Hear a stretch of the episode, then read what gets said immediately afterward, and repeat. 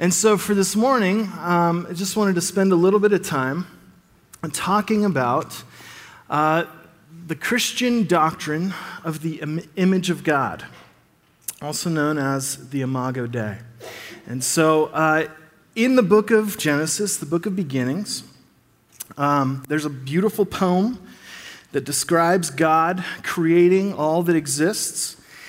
And then, towards the end of this account, in verse 26, the biblical author introduces humanity into this story.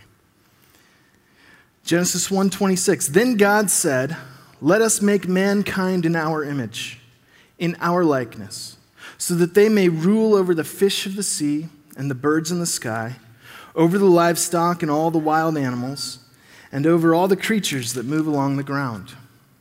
So God created mankind in his own image. In the image of God, he created them. Male and female, he created them.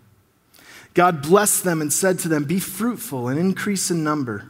Fill the earth and subdue it. Rule over the fish in the sea and the birds in the sky and over every living creature that moves along the ground.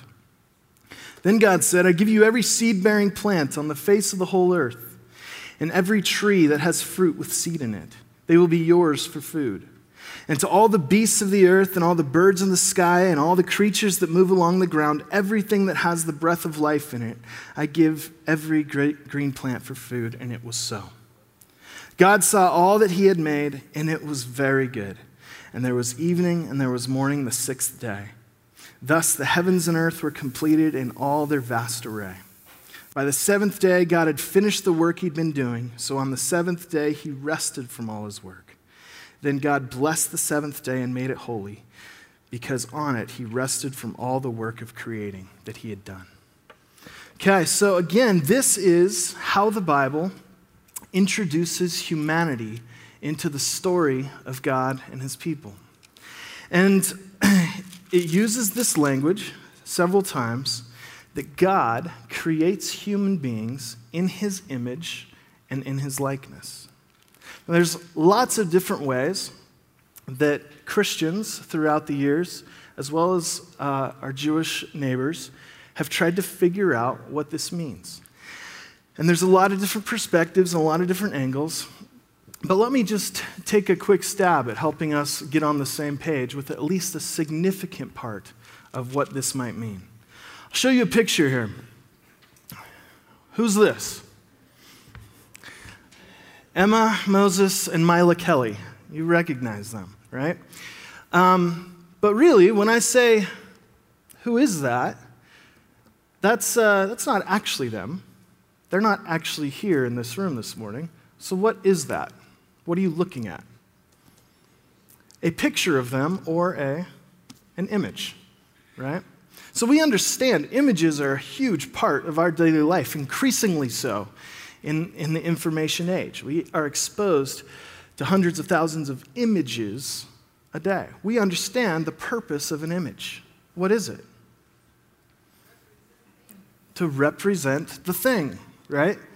So here's, uh, here's my stab at helping us understand what the image of God means. Next slide. The image of God means that all humans are created with the amazing ability and the awesome responsibility to make visible the invisible characteristics of our Creator and Redeemer.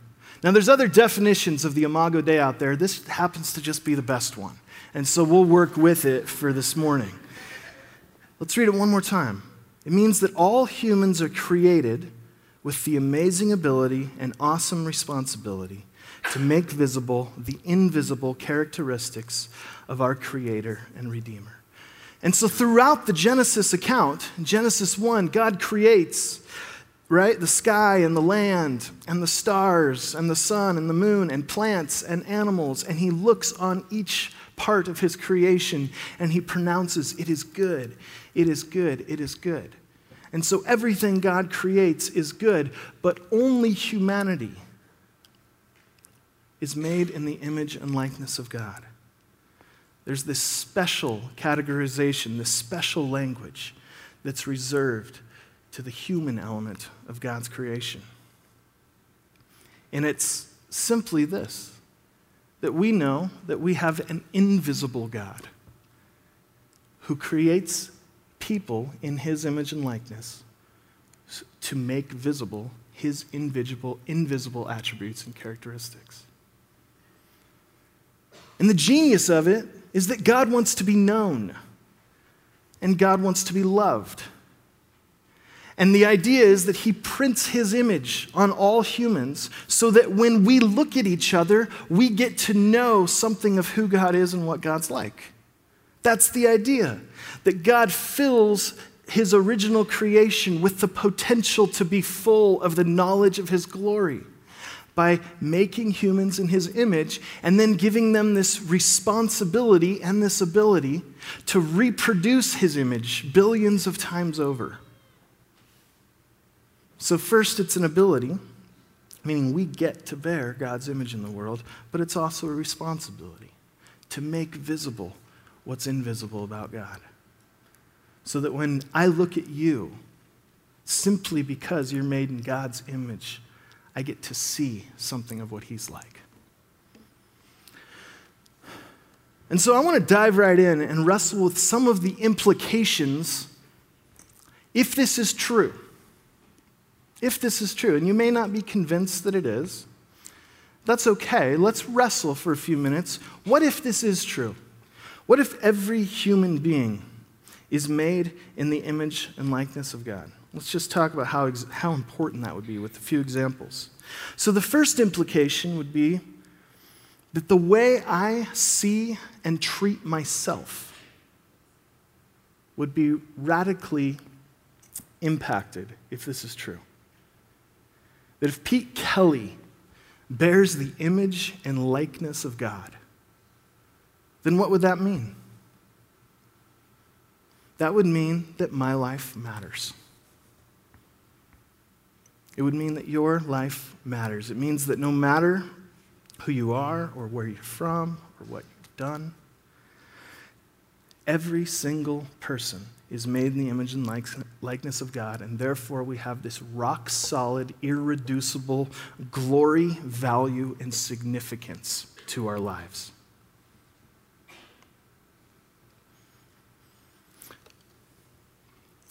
Several years ago, I realized that probably the most unhealthy relationship in my life was my relationship with myself. I'm a typically a pretty nice guy, pretty kind, pretty accepting, pretty loving most of the time. And several years ago, came to realize that's true with the way I treat pretty much everybody except for myself. Realized that there was things that I would think about myself and even say to myself under my breath oftentimes that I wouldn't say that to anybody else right? And so, of all the relationships with image bearers of God in the world, you start by going, I'm in a relationship with myself. I'm in a relationship with an image bearer whose life matters, who has incredible value and worth and meaning and significance.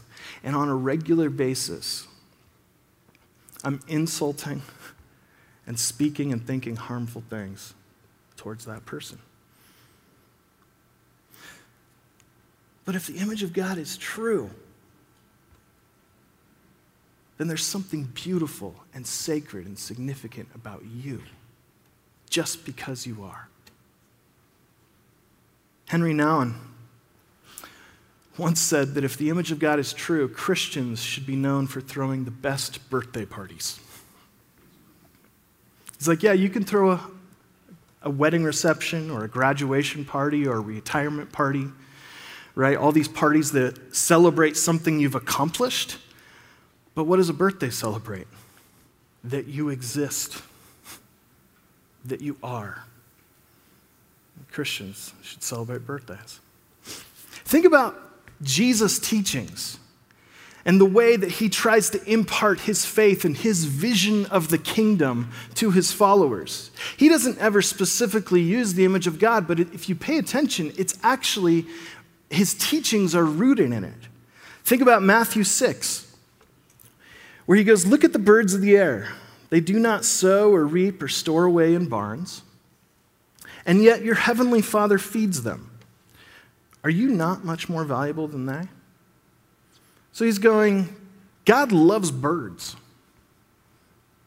He really likes them. He made them, and he likes birds, so he takes care of them, and they don't have to worry about anything. But then he says to his human audience, And are you not much more valuable than they? Now, why? Why would humans be more valuable than birds? Because we're made in the image and likeness of God. Jesus assumes that in his teaching. So God loves animals, but he loves you even more. And so, therefore, the good news is that we can rest in God's love. Some of you have battled significantly with feeling like your life doesn't matter, feeling like your life has no purpose, finding a hard, having a hard time finding a reason to continue living. Why does your life matter? First and foremost, because God created you in His image and likeness. He cares about you, He loves you. You are His treasured possession. We'll start there. If the image of God is true, it changes the way we see and treat ourselves. But then let's move outward a little bit. If I'm made in the image of God and you're made in the image of God, then that would change the way that we see and treat one another. That humans are the crowning glory of God's creation, and so love for God and love for people are therefore inseparable, right? And so think about James 3. With the tongue, we praise our Lord and Father and with it, we curse human beings who have been made in God's likeness. So, what's James doing? Is he saying, so that's the way it works and that's pretty cool, right? No, he's confronting his audience and saying, do you see the hypocrisy? Do you see the inconsistency that you, as followers of Jesus, would praise God with your mouth, but at the same time, you would curse humans who are made in God's image? He's going, You can't do that. You can't love God and hate people because people are the image of God. So James is calling out this community for being inconsistent. So the truth is that every single human is made in God's image and likeness. And this is especially significant for us to wrestle with when it comes to those humans who are hardest for us to love or easiest for us to ignore. Alan Hirsch writes Seeing the image of God in people generates compassion. If we start with the presupposition that the person is created in the image of God rather than simply being a sinner, we will be compelled to look at their heart and attempt to call forth the image of God we know is there, no matter how hidden. And so, as the Antioch community, we are committed to following in the life and teachings of Jesus, to be become a compelling force for good and for justice in our city and around the world. And this idea is what anchors all of it. This is why human lives matter. And so, in light of this idea, Jesus' words take on a whole nother level of meaning, like in Matthew 25, where he goes, I tell you the truth, whatever you did for the least of these brothers of mine, you did for me all of a sudden that connection isn't so abstract or intangible for us. Why is what we do for others Jesus experiencing as done unto him? Because those others bear his image. The way we treat our neighbors in the city and around the world. Even those, especially those, who live differently than us, look differently than us, believe differently than us. Jesus goes, What you do for them, you're doing to me. You can't praise God with the same mouth that you use to curse your neighbors.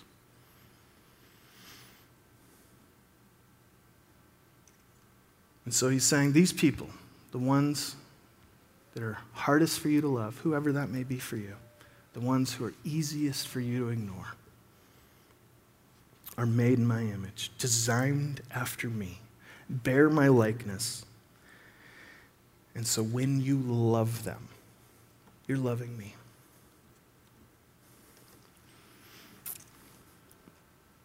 So let's talk for a moment about people who live in Central Oregon, and specifically in this place called Bend. And let's talk how this idea, if the image of God is true, how it would confront us as participants in this culture. If human beings are the only part of God's creation made in God's image, then that means that humans are more valuable than any other part of creation. Now, it's all good. And God goes to great lengths here to say, care for the earth, steward the environment, cultivate life and health and growth in the non human parts of creation. It's all good. But in the end, humanity is the crowning glory of God's creative work. And so, what this means is that even the most haggard, strung out meth addict in the gutter is more valuable to God than that entire range of mountains.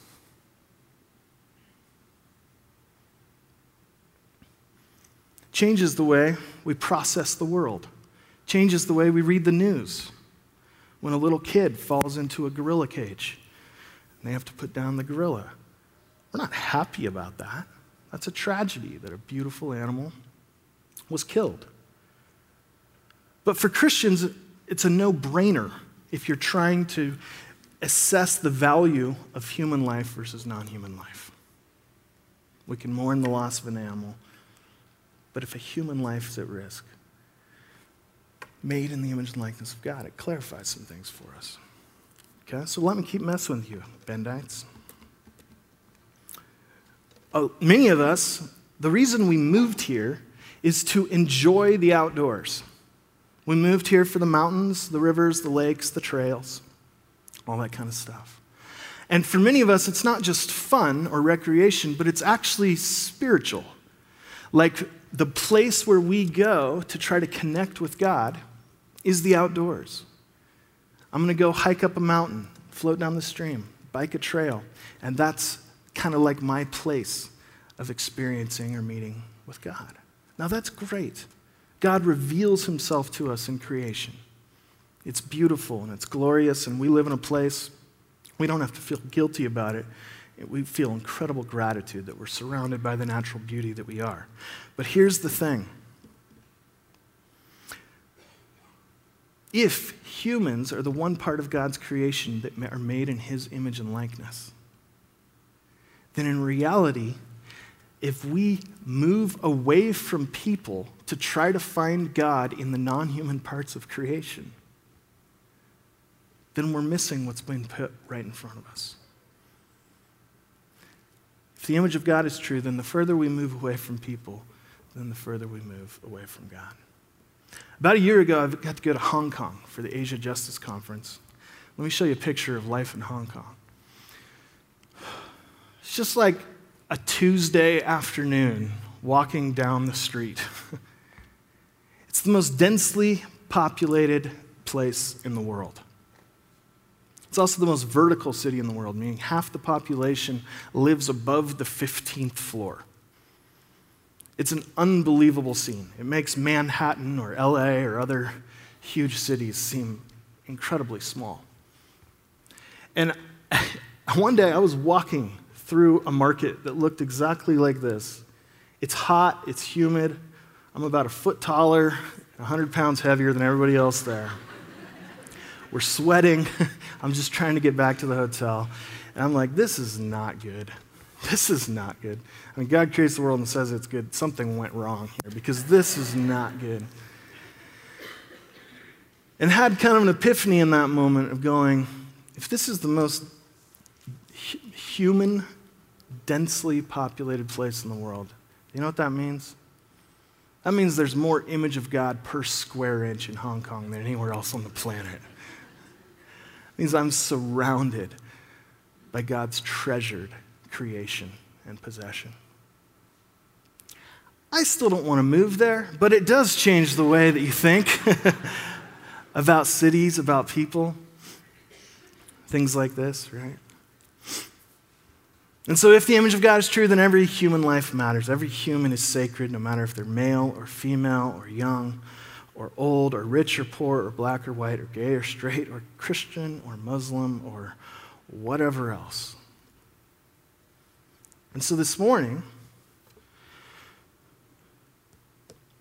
we are fresh off the most deadly shooting in the history of our nation. 2 a.m. this morning in Orlando. A guy enters a dance club, opens fire. 50 are dead, another 50 hospitalized. Absolutely tragic. And as Christians who affirm the image and likeness of God in all people everywhere, no matter their beliefs or background, the fact that this was a gay dance club and that 50 of our LGBTQ neighbors were executed last night breaks our hearts. And we mourn and we lament. Because 50 people made in the image and likeness of God, their lives were devalued. Instead of being treated as the crowning glory of God's creation, they were murdered. And so I hope we can truly mourn with our neighbors in the LGBTQ community today. What a tragic thing this is. And that this kind of thing happens all the time, right? And so, if the image of God is true, then it changes the way we see ourselves, it changes the way we see each other and our neighbors in the world. And let's take it one step further. Let's push the circle a little bit farther. Where did the idea of human rights come from? Genesis chapter 9, the second place that we're reminded of the image of God. God says, Whoever sheds human blood, by humans shall their blood be shed, for in the image of God has God made mankind. What's God saying there? He's saying violence against humans is unacceptable in my world. And why? Why is God opposed to violence against humans? Just because it's mean? Because it's not going to work? No, because humans are made in his image and likeness. He didn't say don't harm others because it's illegal, but because they have inherent worth. It's foundation of human rights. Where did Dr. King get his foundation for the civil rights movement? He got it from the Bible. Listen to this short chunk from the American Dream speech in 1964. The concept of the Imago Dei is the idea that all men have something within them that God injected. And this gives everyone a uniqueness, a worth, a dignity, and we must never forget this as a nation. There are no gradations in the image of God. Listen to this. Every man from a treble white to a bass black are significant on God's keyboard precisely because everyone is made in the image of God. This was Dr. King's theological and philosophical foundation for the civil rights movement. The biblical doctrine of the Imago Dei. So thankfully, Dr. King solved the racism problem, and we don't really have to worry about that anymore, right? If the Imago Dei is true, what does that mean for human life, even unborn human life? It means it matters. It means that all humans deserve to be protected, to be treated with dignity, to have their lives preserved. And so, from the very beginning of Christianity, followers of Jesus have been opposed to abortion because of the Imago Dei.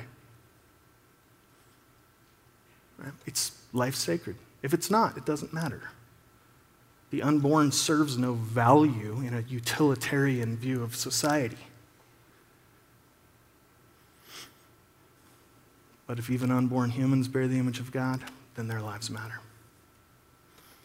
And so do the lives of the women who are in horrible situations where it feels like abortion is their only option. Their lives matter. Their rights need to be protected. They need to be cherished and cared for and empowered as well. So, what happens, and especially in the midst of a crazy circus of a, of a uh, presidential um, election, is that something like the Imago Dei comes in and starts to mess with us, starts to mess with some of our categories, and would call us to be people who love the unborn and love the women who are carrying them as well.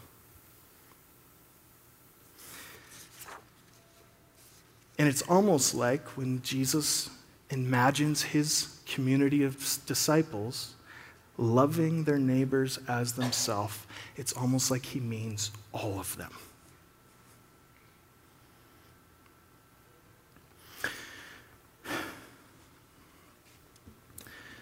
So here's how the early church, we just finished Acts, here's how they lived out some of these tensions and aggressively sought to love, affirm, protect the image of God in all people everywhere.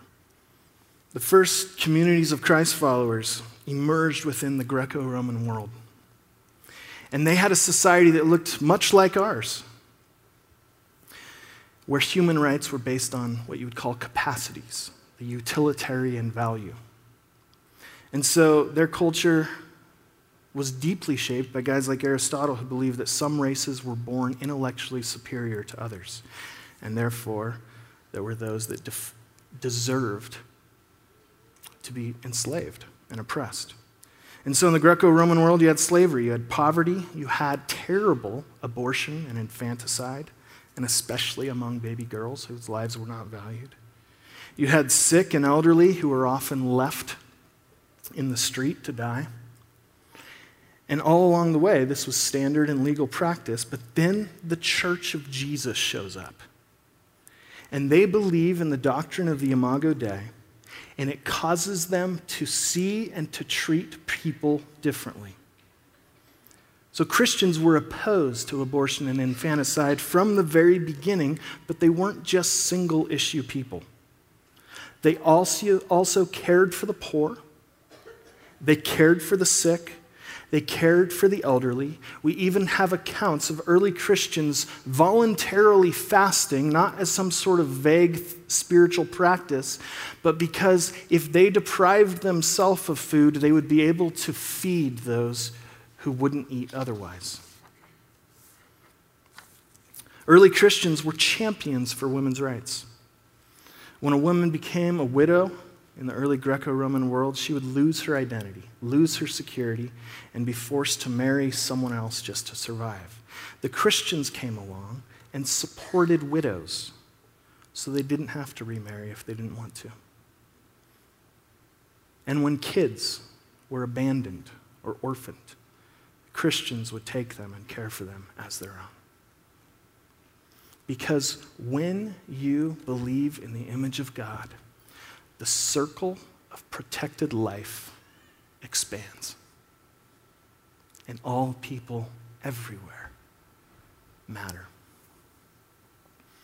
And so, you see how incredibly important and crucial this doctrine is for us.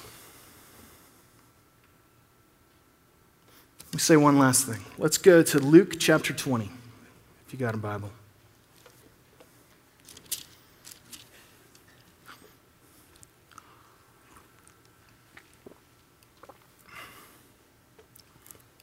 In Luke chapter 20, Jesus' opponents are trying to track, trap him. They're trying to publicly expose him so that they'll have reason to arrest him and do away with him. We'll pick up the story in Luke 20, verse 20. Keeping a close watch on him, they sent spies who pretended to be sincere. They hoped to catch Jesus in something he said so that they might hand him over to the power and authority of the governor. So the spies questioned him Teacher, we know that you speak and teach what is right, and that you do not show partiality, but teach the way of God in accordance with the truth. Is it right for us to pay taxes to Caesar or not? He saw through their duplicity and said to them, Show me a denarius. Whose image and inscription are on? Caesar's, they replied. He said to them, Then give back to Caesar what is Caesar's, and to God what is God's. They were unable to trap him in what he had said there in public, and astonished by his answer, they became silent. And okay, so the scene is that uh, Jewish people are living under Roman oppression, under the empire of Caesar. And they're essentially going to Jesus, this Jewish rabbi, and saying, So, do you pay taxes to an oppressive ruler? Should we give to Caesar what is Caesar's? Now, um, there's a lot of ways that people have wrestled with and interpreted Jesus' teachings here. Many pastors like to use this to talk about tithing. By the way, if that's what God speaks to you through this, then please do. But how does Jesus determine what belongs to Caesar? Throw up the next picture. What does he say? Whose image is on it?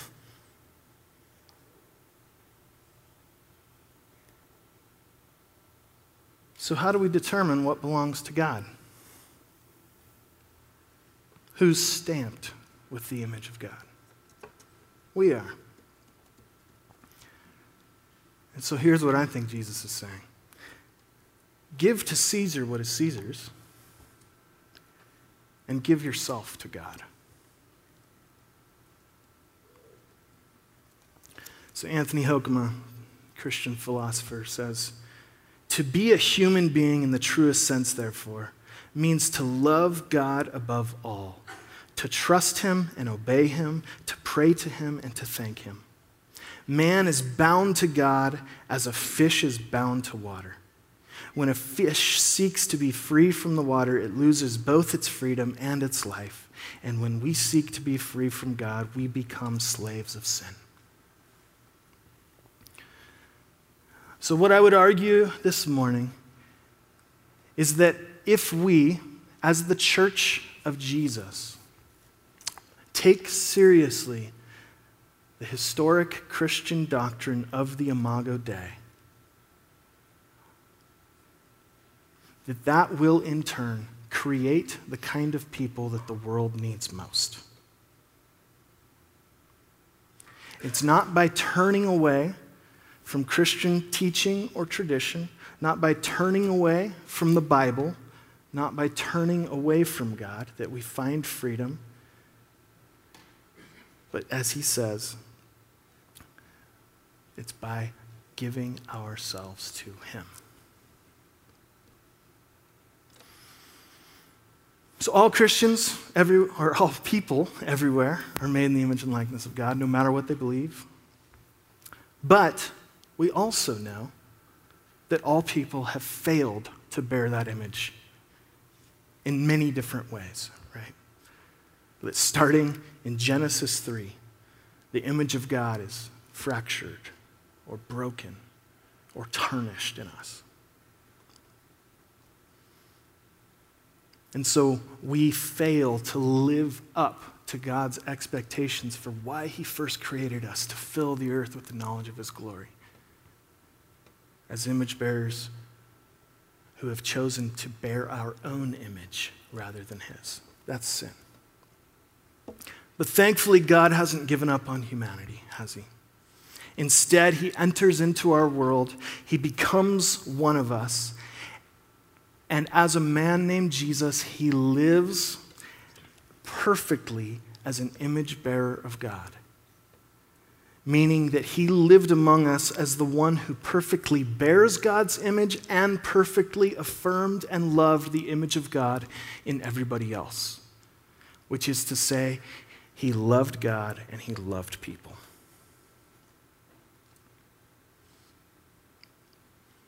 Colossians 1, Paul calls Jesus the image of the invisible God, the firstborn of all creation. That's the good news. That yes, all of us bear the image of God, and yes, all of us have failed to bear the image of God well. And so our lives are in need of restoration, in need of redemption.